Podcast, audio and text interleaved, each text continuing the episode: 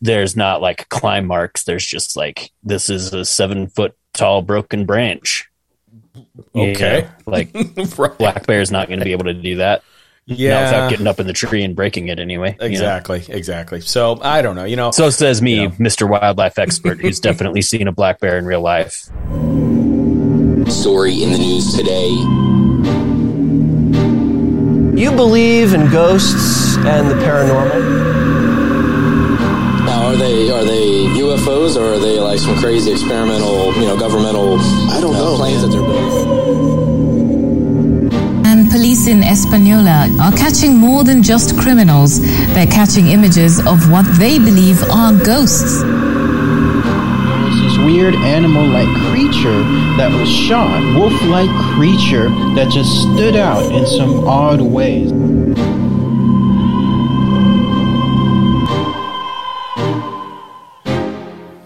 And welcome to Strange Uncles. I'm Shane. Hmm. Yes, you are. I guess I'm Josh. It's always a thing. Jesus Christ.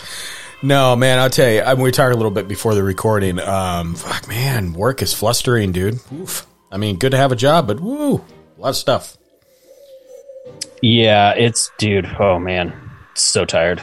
Yeah, no, get it, totally get it. Well, you know, but this is what uh, brings a little little joy to my tiny little voided life over here. Is this podcast? So you know, welcome boys and girls to another another strange uncles. Um, we are actually doing our uh, Fortean news. That uh, if you're new listeners, usually do this like once a month. We try to uh, gives us kind of a break, gives us uh, good fun things to kind of throw out there. I do want to start with this, and I want to throw this out to you because I was after we got done. So the wife and I, um, you know, we both work from home the majority of the time. Not all the time, but most of the time. Lucky. Well, I used to. It yeah. ruled. Oh, yeah, that's right. Yeah. Well, sorry, don't mean to pour salt in the wound. However, um, but you know, we're still stuck in the house, right? We got that thing going on. So, and with the baby coming and everything else, we decided the wife was like, let's just do like a staycation. And I was talking a little bit on the last episode. That's what we did, you know. So we went, we rented a Davenport, and we, you know, which is a historic hotel downtown uh, Spokane, and just did a night, dropped the dogs off. It was really fun. But in the outcome of that, we had a little downtime. So we decided we were going to go watch a movie. I know you're not a horror fan, dude, but I'm going to tell you what. I this thing blew my mind. So you're kind of familiar with uh, A24 Studios, right? It's got some of the Yeah. stuff they do. Okay. Kind of a little up and comer. You know, they've been around for a while, but th- but they're known for just good movies. You know, like um, Yeah, that Adam Sandler, not even just horror, but a little bit everything, right? Yeah, it, it's Yeah. crazy. so we went and uh, we watched Infinity Pool that has uh, Skarsgård in it, right? Who was like Pennywise in it, the new remake and all that stuff. Big tall. Yeah. I think he was in the Northman, all this other stuff. No, that was his older brother. There's Oh, like so their dad, uh, Stellan, Mhm. was he was like the math professor in Good Will Hunting. Um, oh, okay.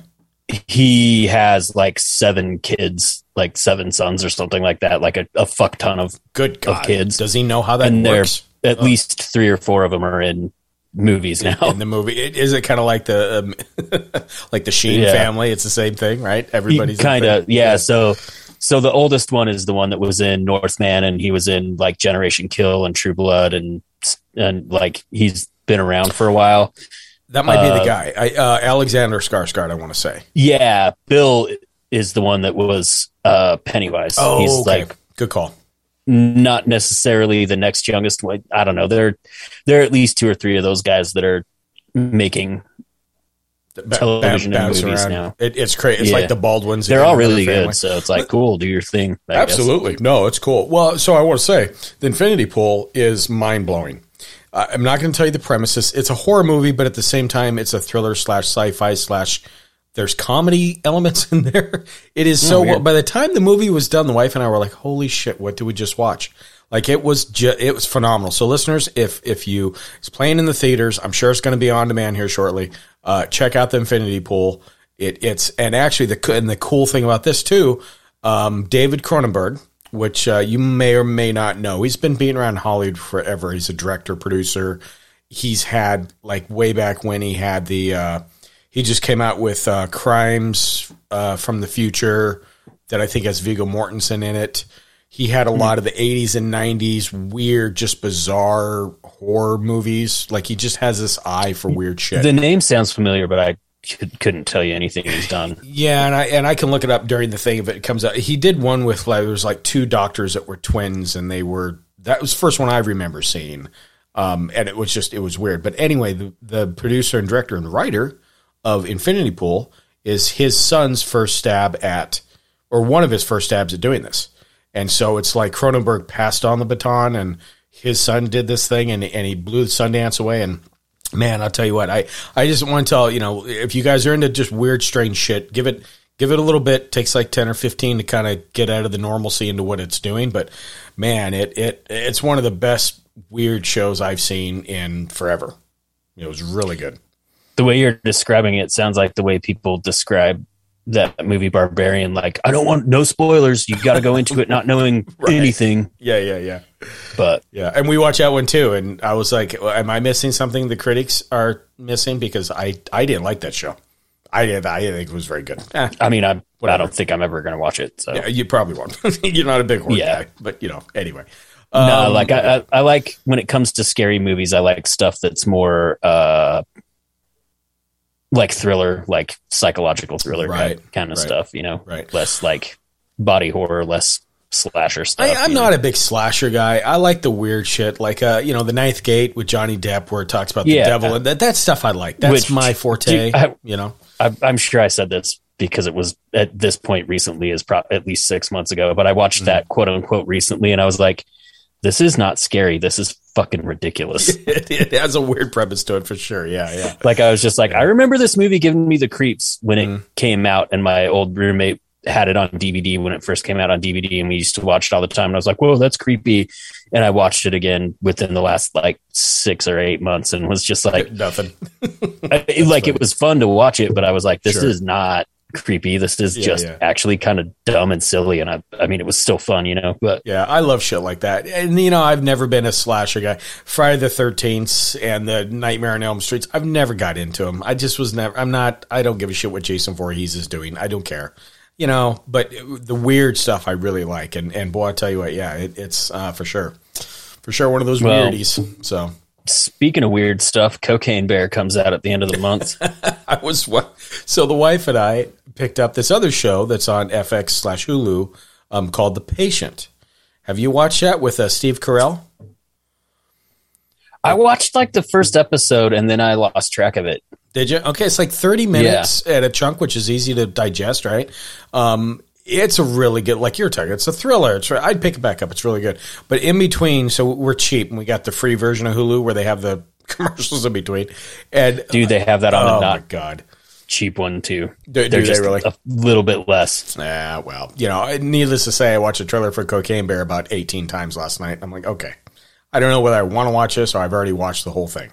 But, Oh man, you know, I just love it that it's based on a true story, but in real life, I don't think Cocaine Bear fucked anybody up. I think he just ate like ten pounds of cocaine and then had a heart attack and died. th- that's kind of what it looks like. But- well, and I think they're raving it because, you know, it's Ray Liotta's last film before he passed and yada, yada, yada. So, Yeah. you know, I Well, I mean, and it looks like utterly fucking ridiculous. It, it it looks pretty gnarly, doesn't it? Watching it, it's like, oh Jesus Christ, you got it's like snakes on a plane.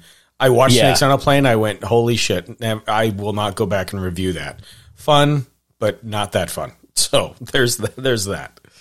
But anyway, but uh, yeah, I want to throw some things out there for your listeners. You know, a little tidbits to to eat on for sure. Um, if you're a Patreon, before I forget. Uh, there we have SU oddities. They're out there, and Josh, you're doing your part uh, on putting some stuff on YouTube in a video format, which is cool. Um, that'll be available for the masses here shortly. But you know, they're just little snippets, and I think if you are a Patreon stranger, yeah, you know, write us strangeuncles at gmail.com. Let us know what you think.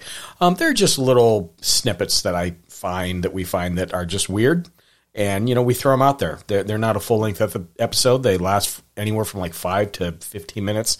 They're just fun little, um, I don't know, brain sucking tidbits. I guess is is the word for it. So anyway, Well, yeah, I mean, like you can also message us or leave comments on them in the in Patreon as well. Um, for sure. just don't do it on YouTube because I just found out that we get YouTube. We actually had YouTube comments, and they're all like three years old. it's pathetic. We're so pathetic with YouTube. Jesus Christ. Yeah. Uh, oh, and uh, strangers. No one seemed to uh, be super engaged in the video stuff on you on Patreon. It's not a great format for it, so we're just gonna go straight to YouTube with the video stuff. But Shane's gonna give you like extra audio stuff there that's Yep. just for you guys. Yep, yep. Audio is easier to listen to. I think easier to digest through you through Patreon than it would be, you know, anything else. So uh, let us know if you like that format. And meanwhile, so um, I don't know, man. You ready to get into some news? We might as well, I guess. I guess we're sitting here just wasting everybody's time for no apparent reason. Um, got some good stuff. I said earlier that I've been sitting on some things, you know, because we took a little bit of a hiatus, and so there's one or there's at least one article that's not like fresh, fresh, um, and I'll cover that here later on. But this one here, this dropped January 25th. Um, it's actually from Exemplore.com. Uh, and again, just some uh, fun cryptid news for those of you who are caught up. You know, you know, we had Lon Strickler on the show. Uh, and of course, he's he's a large cryptid guy. It was great to have him on. Hope to have him on again. And this falls right in his wheelhouse. So, alleged Bigfoot video recorded in Ohio, Salt Fork State Park, which you know I keep hearing. uh, Ohio is a hotspot for Bigfoots. You know, and Lon was talking like in his you know Kentucky, Chicago. It just some you don't. Re- I know it's weird where these cryptids really are being seen a lot. I, I guess you wouldn't think it very traditional for them to be seen in a certain area, but you know, it is what it is. Um, so it says these Bigfoot hunters meant business when they want to investigate uh, Salt Fork State Park in Ohio for signs of the legendary Sasquatch. Mysterious footage of a large and hairy bipedal creature is teased before the rest of the search is shown. They begin their hunt at a warning sign indicating there are dangerous cliff areas ahead and to stay on the marked trail. Beyond the path, they find a surprisingly large number of bones, again, presumably the remains of the deer. Uh, so they got permission basically in advance to run drones at the park and go to the park.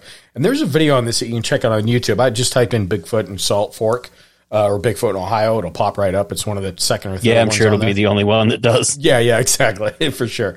Um, they were forced to land the drone earlier than anticipated when the weather became incooper- uh, uncooperative. The the unexpected snow, um, so it kind of screwed up the whole thing. Uh, so they use the opportunity to hike back to where they thought they saw something with intention of trying to get closer footage with cameras on the ground. This seems to be where they shot the teaser footage shown in the beginning, and something that could be a Bigfoot is seen for a few moments. And again, if you watch the video, it's amongst the trees and it's coming and going, and it's just, I don't know. Again, as much as I want to get my hopes up about these things, it, it's again one of those grainy video footages that why? Why people? So anyway. But it is claimed and it's actually making the rounds. Um, i want to piggyback off this article because there was another one where it, there was a couple of environmental scientists that got together and did theories about why people are saying bigfoots and what it could be. And we've heard this pop up I'd say every like four or five years, I see the same article, but it's written by different people.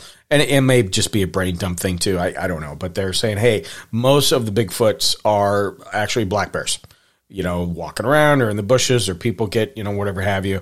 I, again, I don't know how true it is. Black We- bears aren't all that big though. they're not, but that one in Utah. In fact, when I lived in Salt Lake, there was one. There was one that looked pretty legitimate, and there was another one that was I can't remember if it was Ogden or above knee high. One was proved that hey, this might be a thing. The other one was like, nope, it's a bear.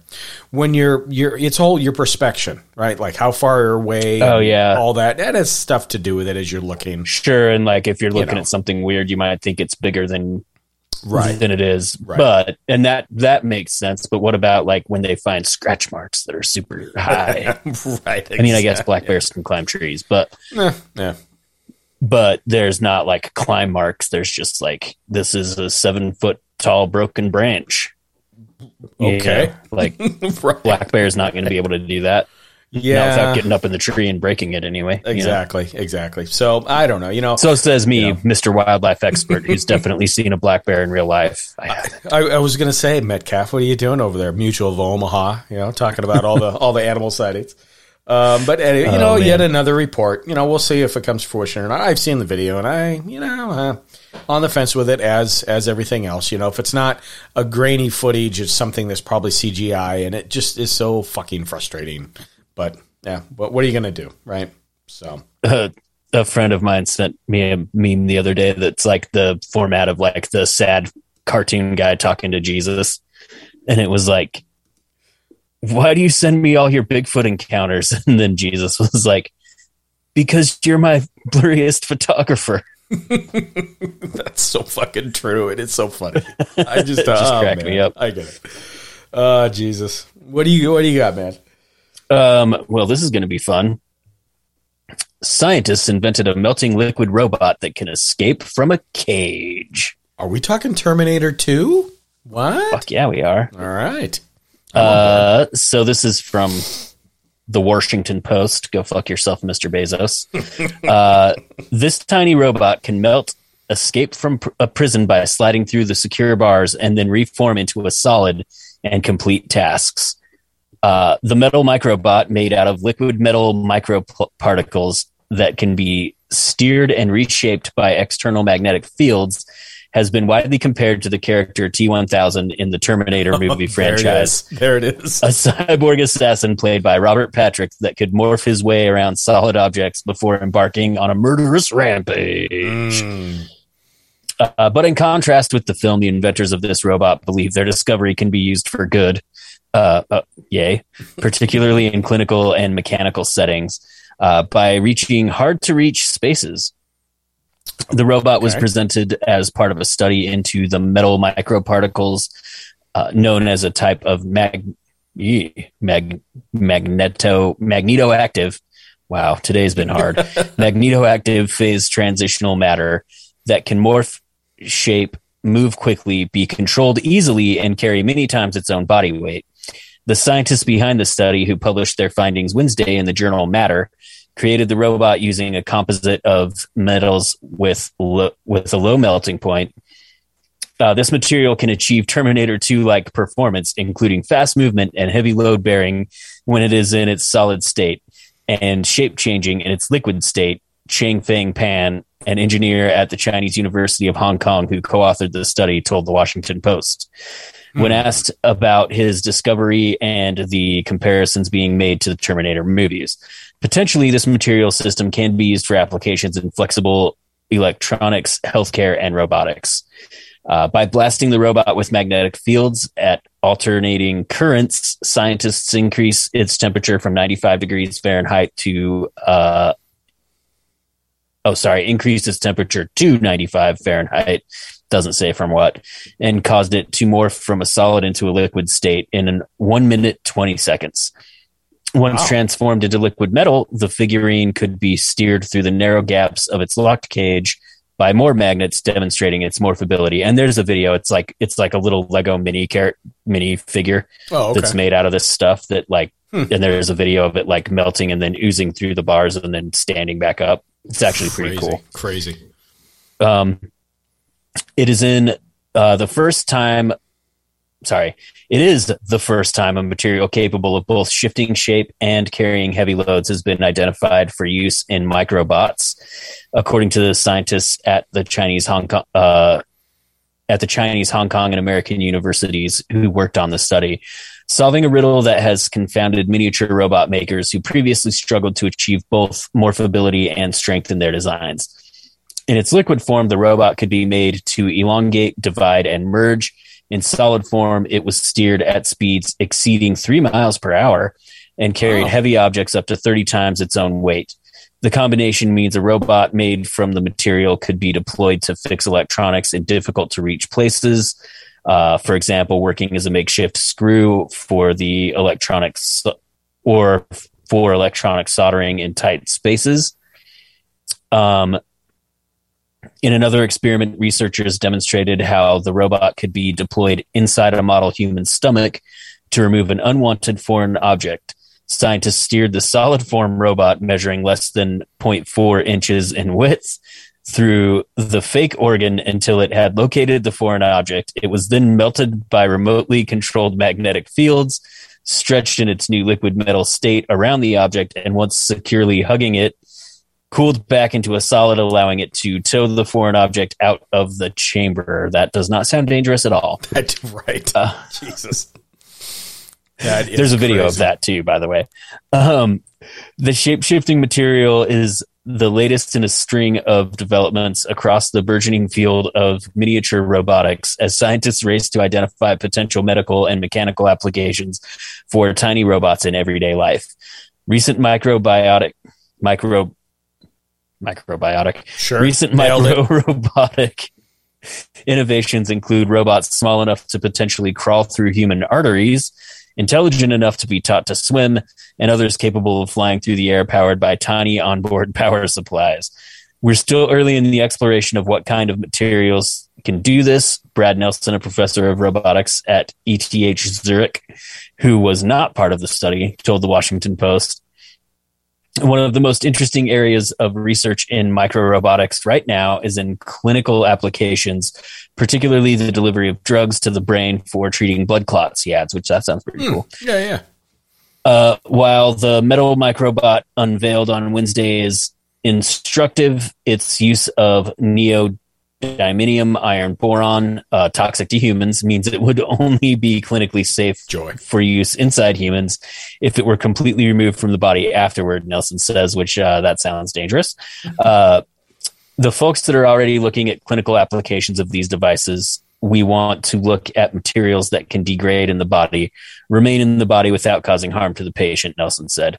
Uh, for Pan, the comparisons between his creation and Terminator's T 1000 character are understandable, but limited in how far they can be taken. Our robot still needs an external heater for melting an external magnetic field for controlling the movements and shape changing, he said. Terminator is fully autonomous. Uh, Nelson also argues that the risk of inadvertently creating a real life cyborg assassin is not something to worry about. I don't see any possibility of injecting something into somebody and then the microbots swim into their brain and take over their thoughts or something crazy like that. The technology isn't there, and I don't see it going there, Nelson at, says, adding that the technology to be tested in clinical settings, there would be safeguards in place to protect against such risks.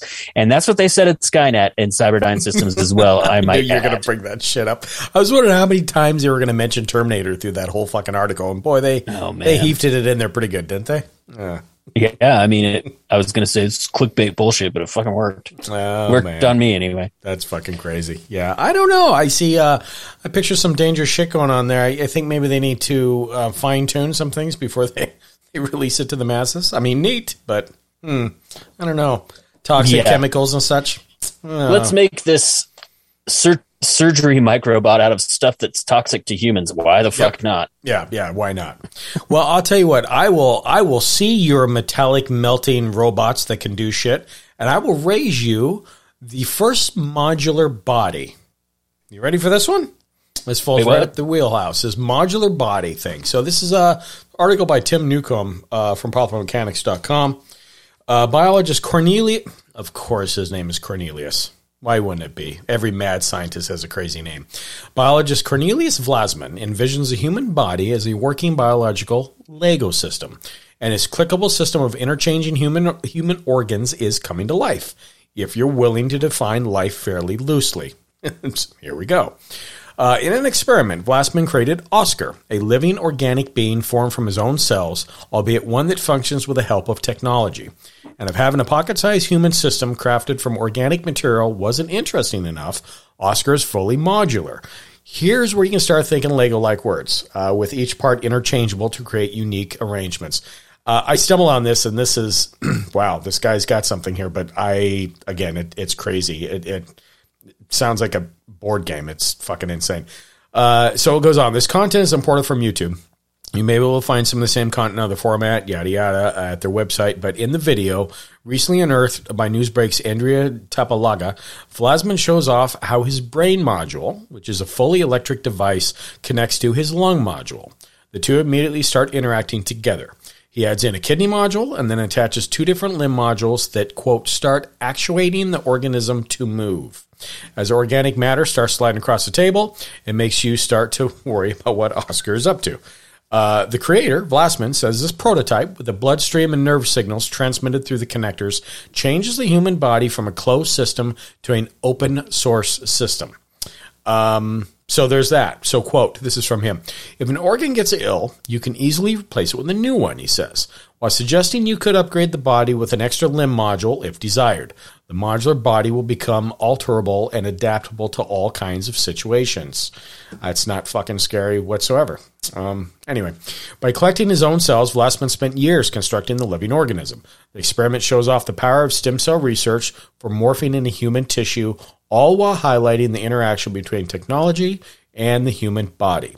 For Oscar to work, it takes more than just cells, as a module in Vlasman's experiment required an electric brain to still operate.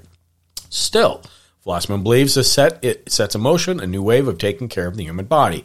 Instead of printing organs with a focus on identical copies of spare parts, he wants something different. Quote, We need to use this opportunity, he says, not to maintain, but to redefine mankind. Ah, yeah, that's not mad scientist shit at all. But That sounds like uh like uh the singularity type shit. But I mean, hey man, give me a new liver. I want to start drinking again. Yeah, no shit, right? I mean, that's what you're getting. That's what you're going to get. It's just great, you know. And then on a side I'll have a too- robot liver, please. Maybe some robot lungs. I miss running. Have you ever seen? uh Back to movies again. You've seen Happy Time Murders, right? With Melissa McCarthy and Oh, oh yeah, yeah. With the it's With like not they're not Muppets because the Muppet is owned by yeah, the Henson thing, all that yeah, bullshit. and, Yeah. and they would never allow that. no, no, they absolutely would not. I fucking loved it, by the way, because I'm a Oh, huge. Muppets fan, and I was like, "Yeah, Muppets for adults. This is fucking tight." I love it. You want some rotten cotton? I'm a girl. That's okay. I fucking love that show. But yeah, it's like It you get a- reminded me.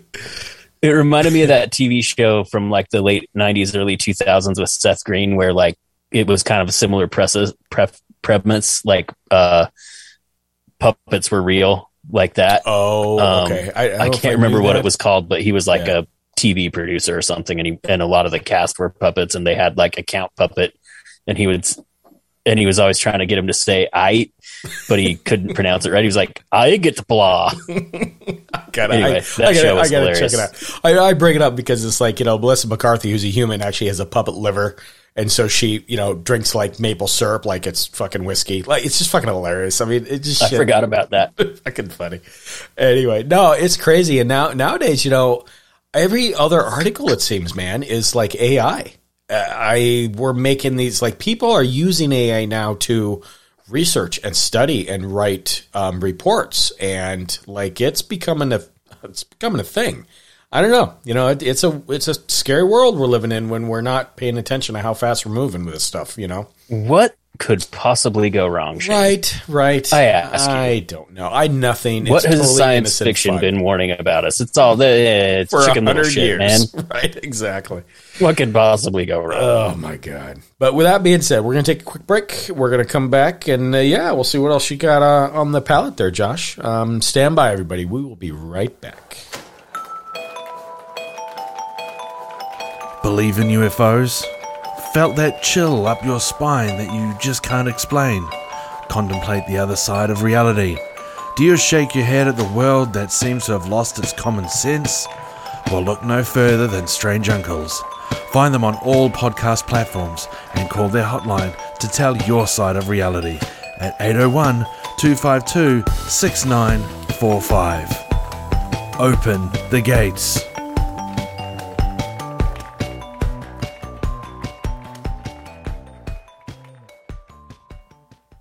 All right, and we're back.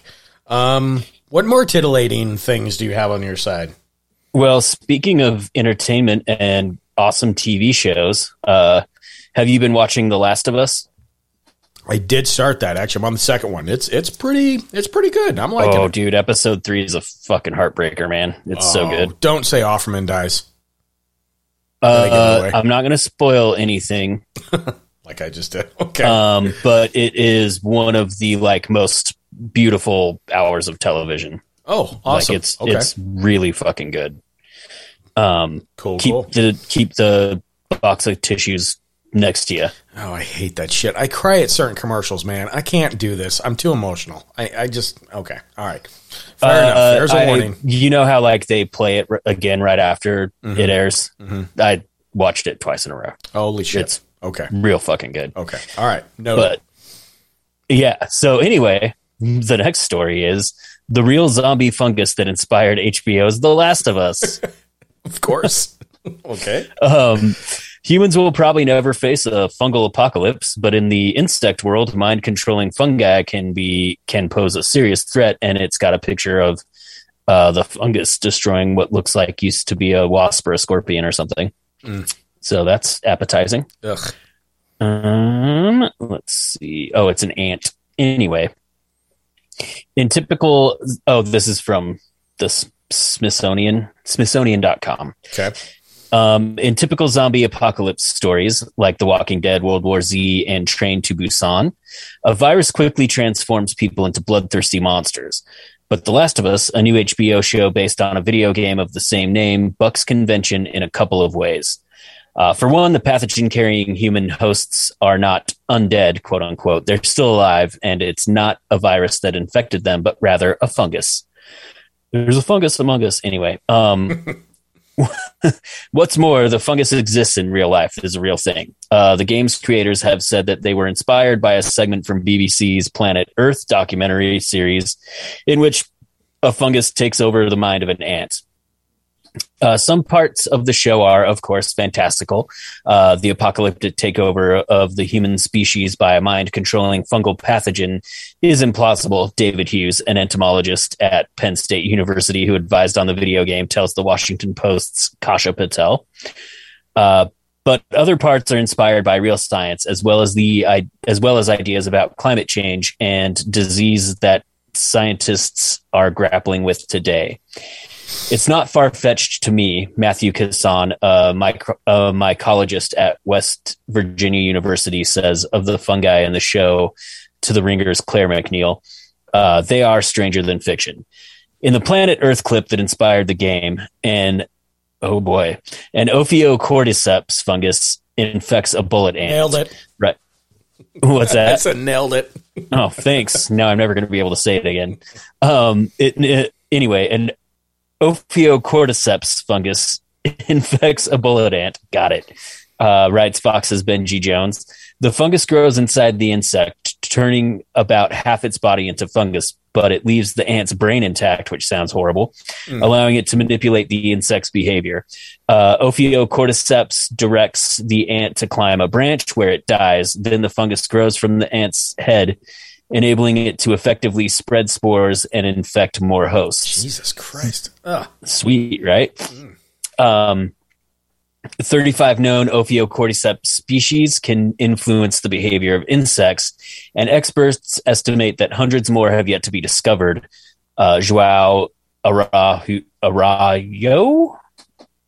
Sure. Sure. A mycologist at the New York Botanical Gardens tells CNN's Kate uh, Golumbi- Gol- Golumbiewski. She's probably related to you. uh, but scientists aren't concerned about these fungi infecting humans. Uh, they're super species specific, Charissa de Bekker, who studies zombie ants at Utrecht University in the Netherlands, tells CNN. I don't want to interrupt you real quick, dude, but uh, what kind of gig is that? Like, what do you do? Oh, I study zombie ants. You don't say. That's I'm sure that's not her official title. no, but still, if it is, I want to see the business card because that's awesome. Probably some type of mycologist that specializes in uh, cordyceps and ants Right? would be the professional way to say it. okay. Um, but uh, um, let's see. Humans have very different bodies from these insects, so she's saying, "Don't worry, fellas." Uh, still, a few themes of the show hits on are sorry. A few themes the show hits on are relevant to scientists today. Uh, one is that fungal infections in humans are relatively understudied and difficult to treat. While we inhale fungal spores with every breath we take, most of them are harmless, de Bekker tells Vox. Of the 1.5 to 5 million fungus species, humans only become ill from a few hundred of them, uh, which mostly threaten immunocompromised people, writes the Post.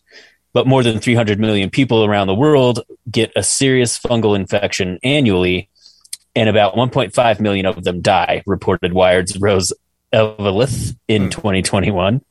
Part of what makes these infections deadly is that they can be difficult to treat. Fungi are more closely related to animals than they are plants, Kasson tells The Ringer.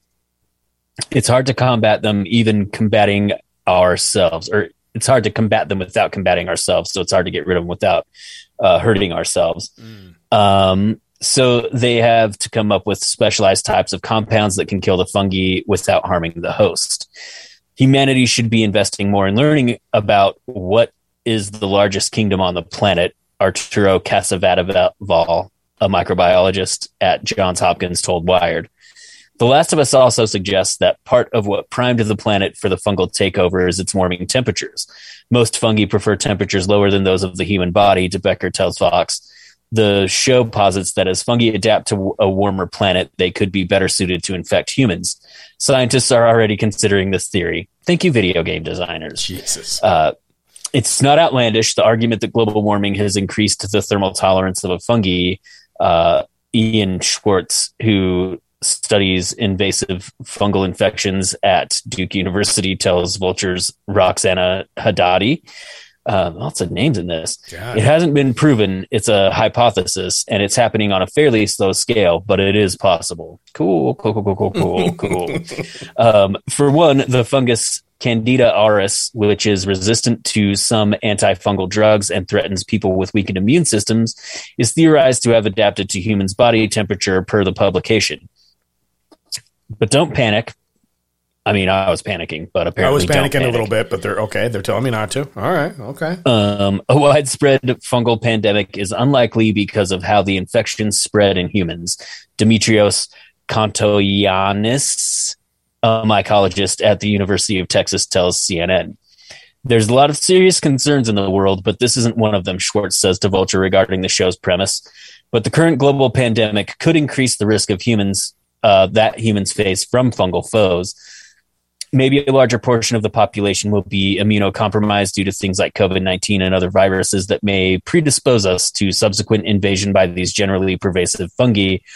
Kasson tells The Ringer. So sleep fucking tight, my Yeah, friends. Thanks for that article. That's fucking. I'll put my soft head down tonight. That's awesome. Yeah, I appreciate that one. Well, uh, also about episode three, they do explain how it started, which is pretty cool because most zombie Oh, shows don't ever give yeah, you an explanation of what actually happened. for sure. and uh, I found out that the because it does if you're I know you don't care Shane but if your audience someone who played the games and loved the story um, and you've noticed that through the first couple episodes it doesn't deviate from the storyline of the game all that much Hmm. and when they do it just expands on it that is because the people who are writing and producing the show wrote and produced the video game Oh, so when it does do something that's different from the video game y'all could consider that canon if you wanted to and not have to like sweat it oh wow. That's it. I didn't know that. I know there was. A, it was based on a game, but I I don't. I've never played it, so I had no clue. Oh, that's interesting. Hmm. Yeah, Yeah. yeah. No worries there. That's an awesome article, man. Yeah, I love it. Oh, don't worry, this won't happen. Yeah, that's what they said about a it might. global pandemic. So fucking fantastic. You know, here we are. So, wow, dude. Um, yeah, and I think I stumbled on that too. I think I've seen videos where I wanted. It wasn't an ant, but it was. It looked like it was a. It was a wasp or a fly, something. But literally, the all the insides of it were gone, and it was just crawling around on the leaves. And it, it just seeing something like that, like still trying to survive in nature. Oh yeah, it, it's a it's a fucking horror show for sure. So anyway, well, I've got one here that, and I will. So I'm going to put out a quick little note disclaimer to everybody. I'm not wanting to cover this because I think it's we think it's funny. It's this and that. More than anything, I, I've been sitting on this here for about like two weeks. It's something that happened in India, I believe. And more than anything, it is it's horrible that it happened, but at the same time, it is unbelievable it happened, and unbelievable how other things happened during it. Like it's almost too it, it- it's just too hard to believe, and that's why I want to cover it because it's crazy, not because of what actually occurred. I just want to want to put the disclaimer out there because we're not into like murder and shit like that. But this is uh, that's fucking or are we dun, dun, dun. right. But th- this is insane. Uh, this article by Rachel Lang. Six people die after having their throats slit by kite strings at Kite Festival. Yeah. Yeah, I, I saw the look on your face, Josh. Are they not Um, using just like regular ass kite string, or was there like a fucking hurricane force wind whipping that Uh, motherfucker a little bit of everything here. Like I said, this is a horrible story, but if you look back on the perspective of what the fuck that happened, that's why I'm doing it. So, six people, including three small children, which awful, uh, have died in multiple horrific kite accidents after illegal strings wrapped around their necks and slit their throats. According to police, hundreds of kite enthusiasts were injured when they attempted to duel with the toys in midair in the western state of Gujarat. Uh, residents headed to their roofs and terraces uh, to participate in the festival. However, some kite fighters used razor sharp cords to take theirs to the sky before it ended in disaster. So basically, they're using these strings to cut the other kites down. It's like a big, you know, kite battle monster thing in the sky, evidently. Um, the children killed included two girls, aged two and three, and, and a seven year old boy. To make matters worse, none of the children were actually participating in the festivities when they were fatally wounded. Uh, police told NDTV, fucking, this is just crazy. Uh, told NDTV seven year old Rashab was riding with his parents on a motorized scooter, having just bought their own kite to take part in the festival when his throat was slit. Two year old Curdy was also riding on a motorized scooter when she became entangled and her throat was cut. She was rushed to the hospital for treatment but later died. Three year old Kazmat was walking home with her mother when a thread came in contact with her neck. She was rushed to the hospital but was declared dead on arrival. Wait, it gets worse. According to police, incidents were reported in the districts of Vadodara, Kush, and Kananagar.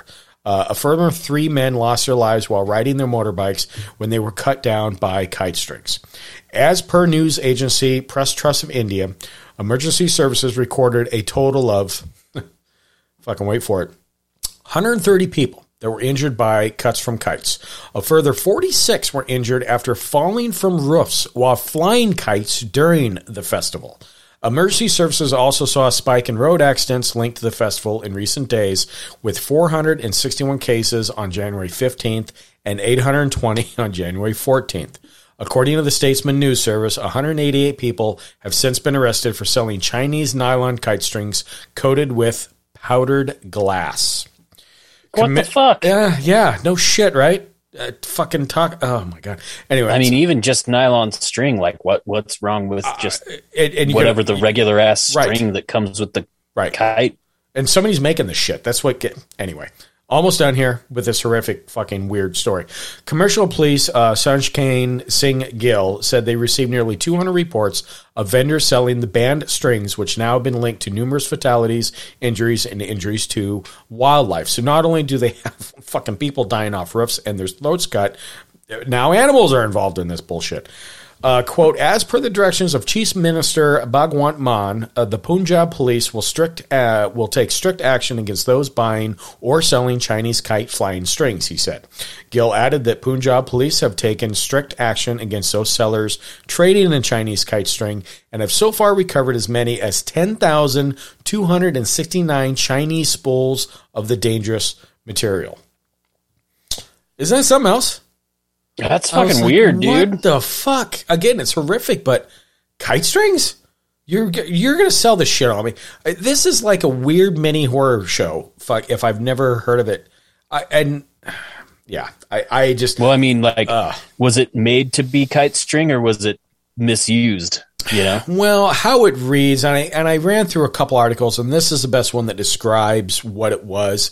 Near as I can figure reading them, they these kite this festival. There's people that are so into it that they literally battle with their own kites, and they thought it would give them a one up on cutting the other kites out of the sky by using these strings.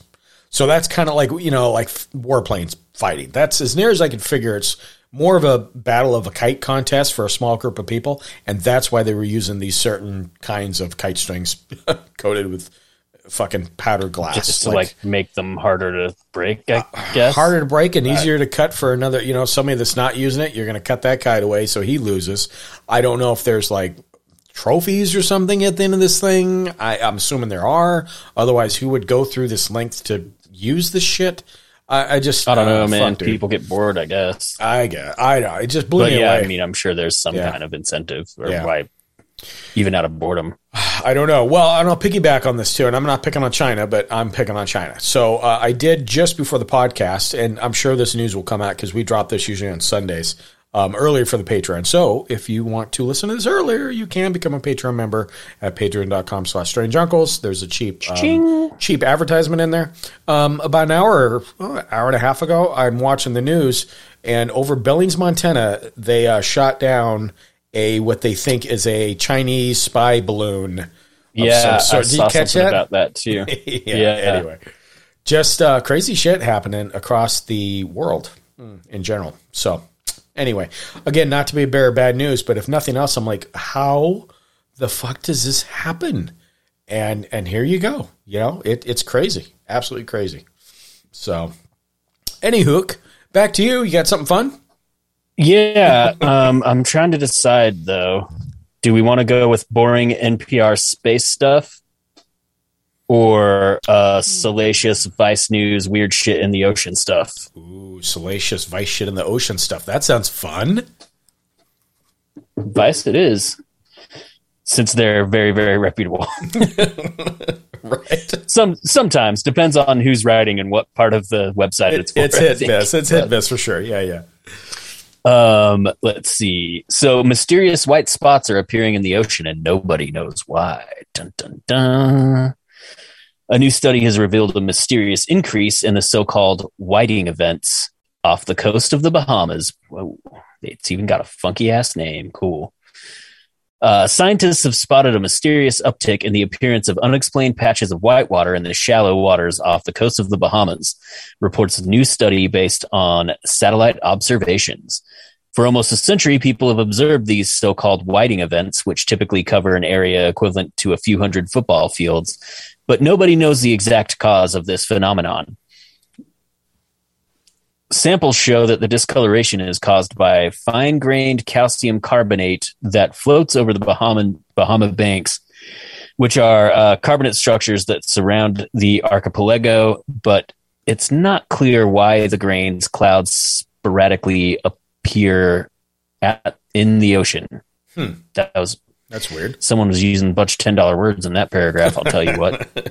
Um, to shed light on this enigma, researchers from the University of South Florida compiled the longest and most detailed space down view of the Bahama Bank whiting events using observations captured by NASA's Aqua satellite between 2003 and 2020. See, we do get some space. Uh, the team also trained a machine learning tool to analyze the images and approach that revealed a mysterious increase, quote unquote, in whiting events over the past decade, which peaked in 2015, as well as seasonal patterns in these discolorations. According to a recent study in the journal Remote Sensing of the Environment, wow, that's a journal, huh? um, in a changing climate with decreased pH, i.e., ocean acidification, uh, which is not a good thing, th- and increased temperature, one would expect slow, continuous change in whiting events, said, oh, wow. Chuanmin Hu, that's spelled very interestingly, Nailed it. an oceanographer at the University of South Florida uh, who co authored the study in an email to Motherboard. Ah, that's why this is good. It's Motherboard. That makes it okay. Yeah, yeah. Uh, the former would lead to decreased events, while the latter would lead to increased events, at least according to theory, he added. However, what we observed was truly a surprise with a 10 year episode of increased whiting events. In addition to spotting the long term patterns, the team found a large range of sizes and time frames for the whiting events. Some patches vanished after a few days, while others stuck around for as long as three months. And while the smallest event cover, or sorry, while the smallest events cover a mere fraction of a square mile, the white discoloration regularly extends across more than 150 square miles from 2014 to 2015, Wow. an area roughly equivalent to the city of Detroit, Michigan. That is an odd comparison. Or Ireland, right? Roughly the same size. Probably. Yeah, yeah, yeah, yeah. Ireland's the same size as Detroit, sure. Sure. Yeah. Um, those huge white patches represented the zenith of an overall increase in the total area of whiting events that occurred from 2003 to 2015. After 2015, the occurrence of such large patches gradually tapered off, reaching an average size of about 10 square miles by 2020. The seasonal and de- oh god. Do you ever just look at a word and you have a really hard time with it, and then you realize what it is, and you're embarrassed that you had a hard time with the it? fucking time. so welcome All to right, my world. get a load of this. The seasonal and de- decadal patterns. Okay. That's what stumped me. Decadal. Uh, and decadal patterns revealed by the study are certainly tantalizing, but they haven't yet unlocked the origin of the event. Though scientists have speculated that the phenomenon could be related to sporadic flourishing of microorganisms in the ocean or to currents that drag calcium carbonate particles to the surface, these milky splashes in the Bahamas are still an unsolved riddle for it, at least for now. Uh, more field work is required to continuously monitor the ocean properties and processes, as well as whiting events, in order to have a better understanding. Who concluded? Fucking That weird, is- bro. Wow, man, Mother Nature is wreaking havoc, right? Jesus, crazy shit. Uh, yeah, uh, amazing. I, you know, like I said, Mother Nature, absolutely. Well, I've got one to wrap up here um, on my Sure. side, and this to me, this isn't really strange and weird Is is. Holy shit! Yet again, we find something to reinvent and rewrite our own history as we know it. Um, I'm sure you stumble on this, but this is uh, again more fascinating than anything. 1.2 million old year factory found, run by mystery uh, mystery human species. Um, I found this in different Fun. forms. Yeah, this is fucking amazing. Check this shit out. Stone tools discovered in Ethiopia seem to prove an ancient human species was running a workshop more than 1.2 million years ago. Yes, I said million, not a B, but an M, according to a recent study. Uh, planned human civilization existed in a region in what is now Ethiopia more than one two point million years ago, according to a study published on the January 19th in Nature. Researchers discovered obsidian axes at the Melka Kunture archaeological site in the upper Awash Valley. Obsidian is a material previously thought to have been used almost exclusively in the later stages of the Stone Age, according to uh, IFL Science. Obsidian is a form of black volcanic glass that is incredibly delicate and dangerous to manipulate, according to the outlet. Within a layer of sediment roughly 1.2 million years old, uh, the team unearthed a hand axe workshop, reportedly the first to be dated to the early Pleistocene, uh, Pleistocene era. Um, archaeological Pleistocene. Pla- I know there that you one. go. Yeah, struggle. I mean, if the I had to look at it and say it, I couldn't, but I, I know what it sounds like. Joy. Welcome to my world. Um, archaeological sites described as knapping workshops are only recorded in the second half of the Middle Era and only in Europe so far, the researchers wrote, according to uh, IFL Science. Most previous discoveries of uh, such Stone Age workshops were previously made in France and Great Britain, and all were associated with flint blades, the outlet reported. So, quote, generally speaking, obsidian is extensively used only from the Middle Stone Age onwards, the researchers continued, which again, the timeline here is just weird. Yet again, uh, we're finding something that is uh, kind of crazy. Some 578 stone tools were unearthed during the research, all but three of which were made from obsidian. Uh, quote, we show through statistical analysis that this was a focused activity, that very standardized hand axes were produced, and that this was a stone tool workshop. Well, the first sweatshop. There you go. It explains it all. Um, it's unclear what early species of human created the tools, but whoever has reportedly added secondary retouches to the work. The consistency observed across all the tools can only be achieved through extensive skill development and significant dexterity, according to the outlet. Modern humans who work with obsidian wear protective gloves to avoid shredding their hands to ribbons while working with the material. Um, wow. Yeah, isn't this fucking weird? The standardized obsidian hand axes provide ample evidence of the repetitive use of fully mastered skills. And they're confirming this. The revelation is the latest of many that suggest establishment held doctrines of early human history are way, way outdated.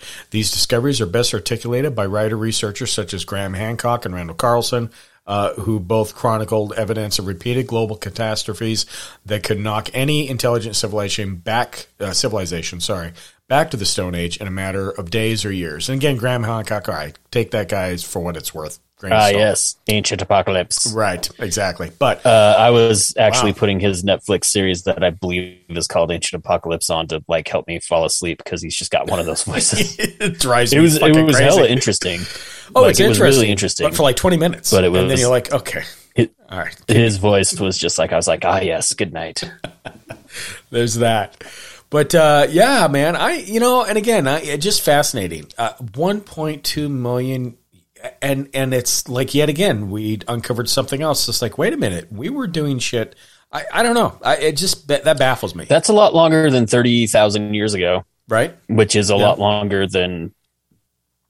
Uh, I think that was like previously the outset of where they were saying people were civilized, but like you're not gonna have uh standardized mass production if, if you don't have like some sort of a civilization for it. You know what I mean? Yeah, exactly. I mean, you're looking Like- at an over a million year old fucking workshop, Walmart type setup. I mean, Gr- yeah, like Grick and Grom aren't going to be mass producing axes Right. grunting at each other Right, with gloves and shit. You know well, what I now mean? how old is like Gobe Tepe? Because they said that that was the first, one of the first societies. I get, you know, where they built a place Uh, to. I don't think that it goes back to a million years, man. I know. I don't. Either. I mean, I could be wrong because it's been a while since I've looked at anything about that, but I don't think it's a million years. Like, like they're like, I think ten thousand BC is when they're when what up until at least very recently the standard like this is when humans became like civilized right, was what right. they were saying. We start actually making society, basically.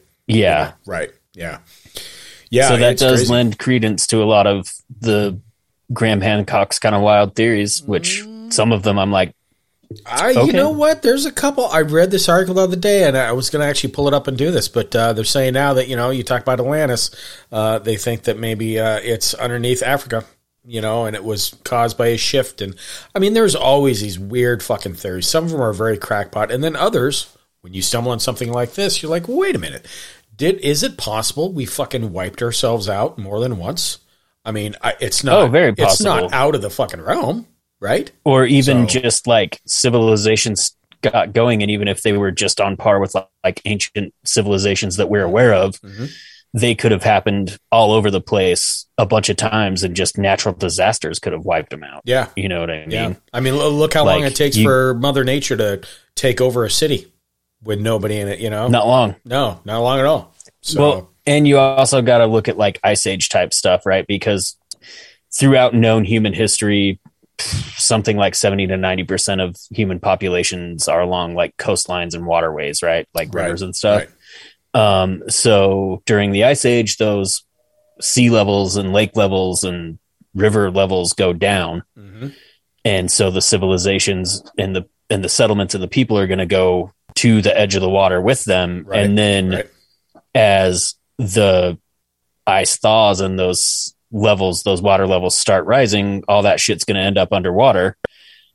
Um, and, uh, you know, I, I mean, like, in my opinion, that's why, like, the whole, like, flood myth is pretty much universal. It, exactly through you know. through a bunch of different cultures and belief systems for sure. You know, and and I'll, and again, not to you know what you used earlier, Chicken Little.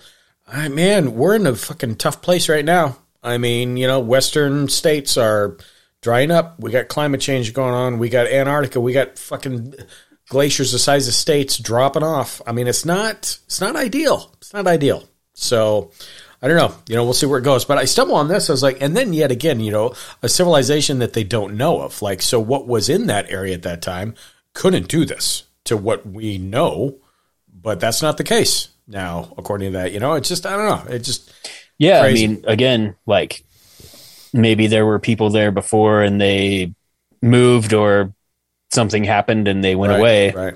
Yeah, So, you know, yeah, Yeah, died off or whatever. possible. Very possible. So, anyway, so um, I I don't know. Do you got anything else on your side? That's kind of all I've got. No, I can smell dinner. I know that same thing. We got we got some stuff we got to do. Um, there is one more thing that I want to throw out there, and this actually goes back to what we were talking about earlier uh, in regards to the quick little SU oddity. So one of the oddity episodes, and I cannot remember which way. It might not be out yet, actually. Uh, there was an article uh, that was entitled "Science has finally cracked the mystery of why so many people believe in conspiracy theories." Uh, I think it took me like eight minutes to read through, and it is fascinating because right now, this world or this country, but the world in general, especially this country, uh, seems to thrive off conspiracy theories. And there's the line between what's real and what's truth and what's not is slowly getting erased as we kind of know it. Um, scary times for people who you know are sitting on different sides of the fence. Very interesting article. Um, check it out if you're a Patreon member for sure. And then for regular listeners, you know, we'll have that out to you here soon, eventually, whatever have you. But uh, yeah, just want to throw it out there. It's actually from Insider and it's written by Adam Rogers. So if you want to look it up, again, science has finally cracked the mystery of why so many people believe in conspiracy theories. And it's uh, it, it's kind of really you don't think about it till you read it, and then you go, oh yeah, that absolutely makes sense. Yeah. So, Well, I mean, I in my opinion, it's a couple things. One, there have been real ones, like the government has done some fucked up shit True. that we know True. they absolutely fucking did. yep, yep, Two, people are like, there's much less community, especially in this country, than there used to be, right? Like real Mhm. life community, like everyone's isolated and online instead of out talking to their peers at like the Elks Right. Club or Right. fucking Yes. whatever. stuck in their own know. little jar, And they, have and they don't have little. Yep. like real life people that they know and trust that will look at them and be like, "What the fuck are you talking about?" Right. And Right. kind of set them straight, you know. And then by the time they do get to that, they, they're too far fucking gone, and that's why you get all these QAnon people that are like, "I lost my family over this," and it's like, well, when your family was like, "What the fuck are you talking about?" That Yeah. it's a good sign that you're up in the night, there, my dude. And you're and so you're You know. right indirectly. But there's a reason that that there's one thing that puts people in that mindset and in that lane. And Drugs? it well, no. Well, okay. Sure, throw them out there. Why? Do you got any? Oh, I'm just kidding. Ah, whatever. oh, later on. Are do you a cop? any? You have to tell me if you're a cop. yeah, right. Exactly. It's just it's very simple, and it, like, it was glaringly obvious, but uh, you don't really think about it till you do it. And it does go back to getting stuck in your own bubble, being behind the laptop, keyboard commandos, all this other bullshit. You're you only got two channels on the news, and you're sitting in a farm in Kansas, and this guy's telling you he can save your fucking ranch. I mean, there's a lot of things to it, but it really comes down to one simple thing. I will have that out for the patrons to listen to, and it's very uh, it's very interesting. So Oh, you bastard! I know, right? It's like a soap opera. Wait to be continued. So What a um, cliffhanger! so that's all we got for you. Again, we do this monthly. If you're a new listener, oh, we try to do monthly. You know, give or take. They're fun. They're fun little tidbits uh, to cover around the around the world for what's going on. Um, if you have any ideas, you guys have articles that you stumbled upon, you know, by all means, you can send them our way. You can email us at strangeuncles at uh, gmail.com. Um, we are vaguely on Twitter, vaguely on Instagram. If you want to tag us and, and throw a story out there, uh, I'll probably catch it on Twitter. I, Josh might catch it on Instagram where, you know, email's the best way to Eh, probably I'm not it. making any promises on Yeah, that. I'm not either. You, you heard the doubt in my voice already. So I'm not even making any promises. I'll actually post anything at this point. right, exactly. Uh, but let us know. do my then- best, guys. I do my we can- best. we can go from there. Uh, how are we looking on socials, man? Well, as you n- mentioned, you can find us on uh, Twitter at Strange Uncles. Uh, we're on Instagram at Strange Uncles Podcast. Those posts, when they do happen, get pushed to Facebook, but neither one of us ever looks at Facebook. So uh, if that's your preferred social media platform, sorry. Yeah. Sorry, Um, not sorry. So And uh, we do have a YouTube channel that we're working on getting new content for. So go check that out. Support us. Leave comments that I'll see three years from now. Um, and you're so confident, sir. uh Patreon, we talked about that. yeah, we talked about. I mean, give us your money. Yeah, yeah, yeah, sure. Yeah, yeah. It, it does take much for sure. But um, anyway, that's all we got. We do have a guest next week, I think, and then uh, I will see you, sir, probably little less than a month, and we'll. I think that'll be wrap around the time we'll do another news episode. We'll do it in person. It's always good to see you, you know, in public and and uh, personally. So we can go from there. But that's really all we got. I think uh, good luck on the news, good luck on surviving, and uh, close the gates.